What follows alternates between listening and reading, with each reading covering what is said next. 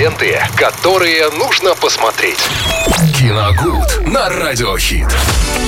Вместе с Виталием Морозовым в этот понедельник вновь расскажем вам о чем-то, что действительно стоит смотреть, а возможно и нет. Рецензии от Виталия Морозова в нашей рубрике «Киногод» прямо сейчас. Добрый день. Всем привет, Максим, привет, всем здравствуйте, друзья. Понедельник хмурый, поэтому хочется как-то вот немножко ярких красок. И в предисловии в сегодняшнем хочу сказать, что мы не обязательно всегда смотрим какие-то и общаемся на тему каких-то новинок, которых меньше не становится. Я мог бы сказать, что их стало меньше. Нет, на самом деле их меньше не становится, но по качеству они падают буквально каждую неделю. Да, действительно есть что посмотреть, и фильмов каждую неделю выходит очень много, но, но вы, знаете, они среднего качества.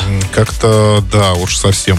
Единственное, наверное, это сейчас все то, что обсуждается, в первую очередь, это сериал «Андер», который является еще одним спин-оффом «Звездных войн».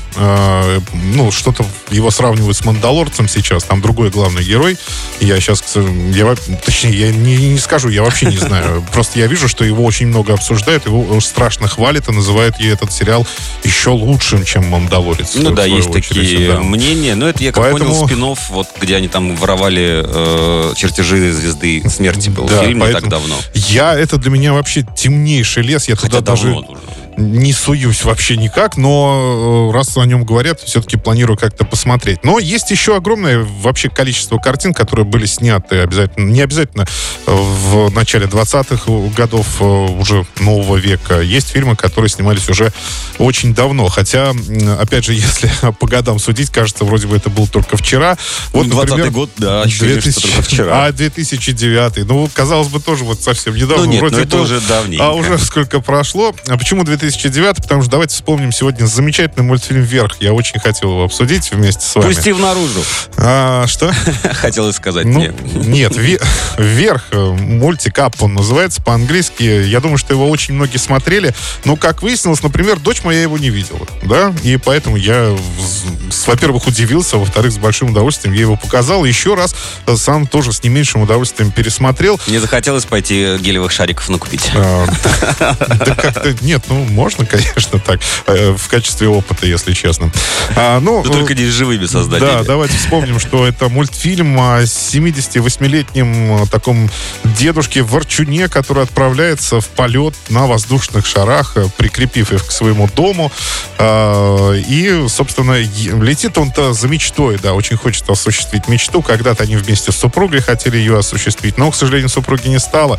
А осуществить мечту, ну, просто не хватило времени. Я просто расскажу, что в свое время меня этот мультфильм поразил э, начальной сценой, когда нарезка показали все. Кадров, да. а, обычно как это на протяжении фильма все происходит. А тут вначале уже показали всю их жизнь, а, фактически до глубокой старости, а в итоге приключение, которое они так ждали, оно так и не произошло.